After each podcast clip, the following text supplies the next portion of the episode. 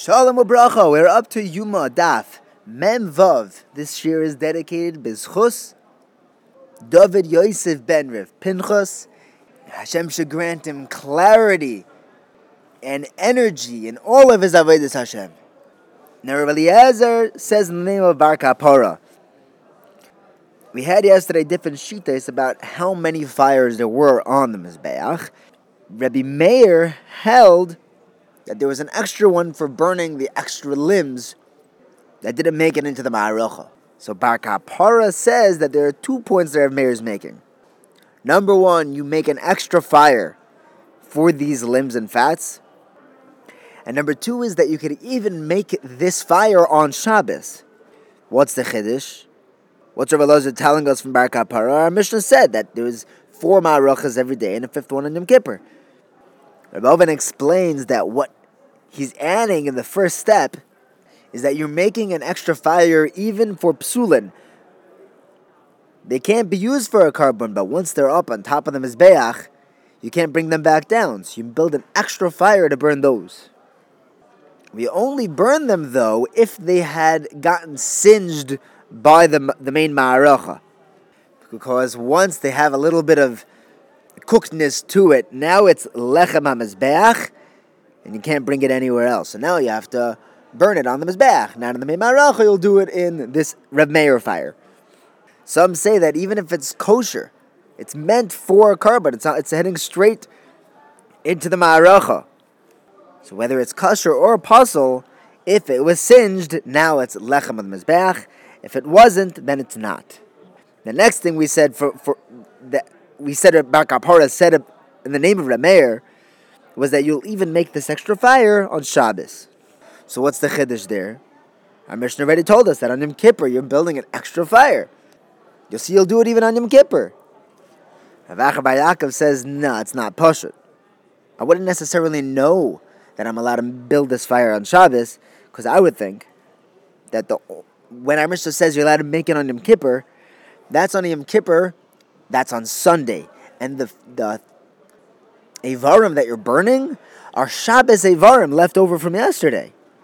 But if you have a Yom Kippur that's on a Monday, Tuesday, Wednesday, Thursday, Friday, maybe I would not build this extra fire. Kamash Milan, that you're even allowed to build this fire on Shabbos. But Rava doesn't like this answer. He says, whoa, what do you mean? How would I even have a Havamina that the only day that I would be able to build this fire is on Yom Kippur on a Sunday? Rav Meir said in our Mishnah that they had 4 fires bechol yom every day of the year. And this is taka bam kasha. They would have this fire even on Shabbos. It's pashut. I don't need Bar Kappara to add that. Now, according to Rava now, who just slugged this up and says that obviously you're allowed to build this fire even on Shabbos, but not just on Shabbos, all week long bechol yom, that's not according to Rav Huna. Rav Huna would disagree with that because he says that the beginning of the Karban is doicha Shabbos, but the end of the Karban, after the shechita, when you're just burning the limbs, after the zrika, that's not doicha Shabbos. Now, what does it mean when Rav Huna says that the beginning of the Karban Tamid is doicha Shabbos, but not the end? What does it mean it's not doicha Shabbos? Rav Chisda says that it's doicha Shabbos, but it's just not doicha tuma. Only the shechting and the zrikas dam would be able to be done betumah because you need the carbon Talmud. But burning the limbs, that can't be done betumah. The whole thing is the Shabbos. You bring the carbon Talmud on Shabbos. Rava learns differently. He says that what Rav Huna is saying is that the beginning of the Talmud is doicha, the end of the Talmud is deicha tuma, but it's not deicha Shabbos. So Rav Chisda is learning that it's doicha Shabbos. Rava is learning that it's deicha Tummah. Abaye comes in and he says, Rava, I have a kasha on you and on Rav Chisda. How could you say that it's only doicha Shabbos and not deicha Tummah? How could you say it's only deicha Tummah and not deicha Shabbos? It's all learned out from the same word of bema'yadai. Both the fact that the Talmud is deichet tuma and the fact that it's deichet Shabbos is learned from the same word in the Torah bema'yadai. How can you split that? So Rava says it's not a kasha on me or Rav Chisda. I hold it's deichet tuma and not deichet Shabbos. You know why it's deichet tuma? because the beginning of the Karban Tamid, the Friday Karban Tamid, that's Deicha Tummah. So the end of the Karban Tamid from Friday is also going to be Deicha Tummah. But the beginning of the Friday Karban Tamid is not Doicha Shabbos. It's not the Shabbos Tamid. So the end of it won't be Doicha Shabbos either. Even though it's both learned from bema'yadai. And your kasha and Rav Chisda is also not a kasha. He says it's Doicha Shabbos but not Deicha Tummah. He doesn't hold that the end of the Karban needs to be like the beginning of the Karban. But Shabbos is totally hutra b'tzibur, which means that we're not kvetching when we have to bring the Talmud on Shabbos. You're absolutely 100% allowed to bring it. Shabbos is mutter with the Karban Talmud. That's why the end of the Karban is going to be Doicha Shabbos. But Tumah, which is only dechuya b'tzibur, it's like, we have to do it even when it's Tumah because we need the Karban Talmud, but it's not mutter. So only the beginning of the Karban Tamid is going to actually be mutter. We're only going to allow that because that's the Bar Kappara, the shechting and the zrika's dam. But hektar chalavim ve'evarim, that's not the Bar Kappara. So Rav Chisda is going to say that won't be Deicha Shabbos. Next, the Gemara talks about putting out a fire, one of the holy fires in the Beis Hamikdash.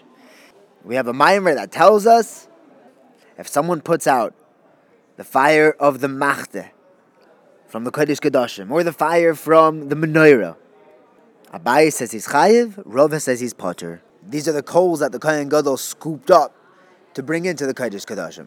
Now first the Gemara says that if he puts out this fire on the Mizbeach, everyone agrees you're chayev. The machlokes says is if you take it off and it's on the floor and now you put it out, what's the deal over there? Abaye is going to say it's chayiv because this is still the eish of the Mizbeach. Rava says, no, once you take it off, it loses that upper status and putting it out will be potter. Don't put it out, but you'll be potter.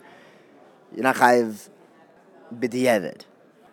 In fact, the Gemara, but Rav Nachman says that if someone takes down coals from the Mizbeach and then puts it out, he's chayiv.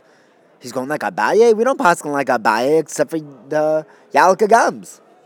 So Rav Nachman really could also be going like Rava. So why is he saying Yechayev?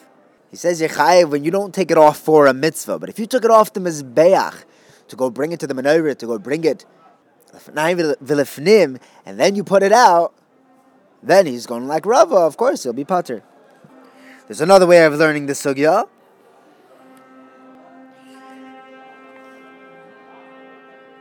Abaye and Rava both agree that if the coals are on the floor and it goes out, that he's potter. Where's the machlokes? When it's up top on the Mizbeach. Abaye says you're chayev, obviously, because this is mamish, the fire of the Mizbeach. Rava will still say you're potter because it's not on the ma'arocha anymore. It's not in the main fire. And once it's detached, you're not putting out the fire of the Mizbeach. Rabbi Nachman says that if you take the coals off the Mizbeach and then you put them out, that you're chayev. Kafi this, no one's going to say you're chayev there. Elamai, Rav Nachman's talking about when you took it off not for a mitzvah. That's when you're chayev. But if you took it off for a mitzvah, then he's going to go like everyone, like Abaye and Rava that says that as long as it's not on the Mizbeach, you're potter. Hadran aloch, taraf bekafi. Thank you for learning with me. Have a wonderful day.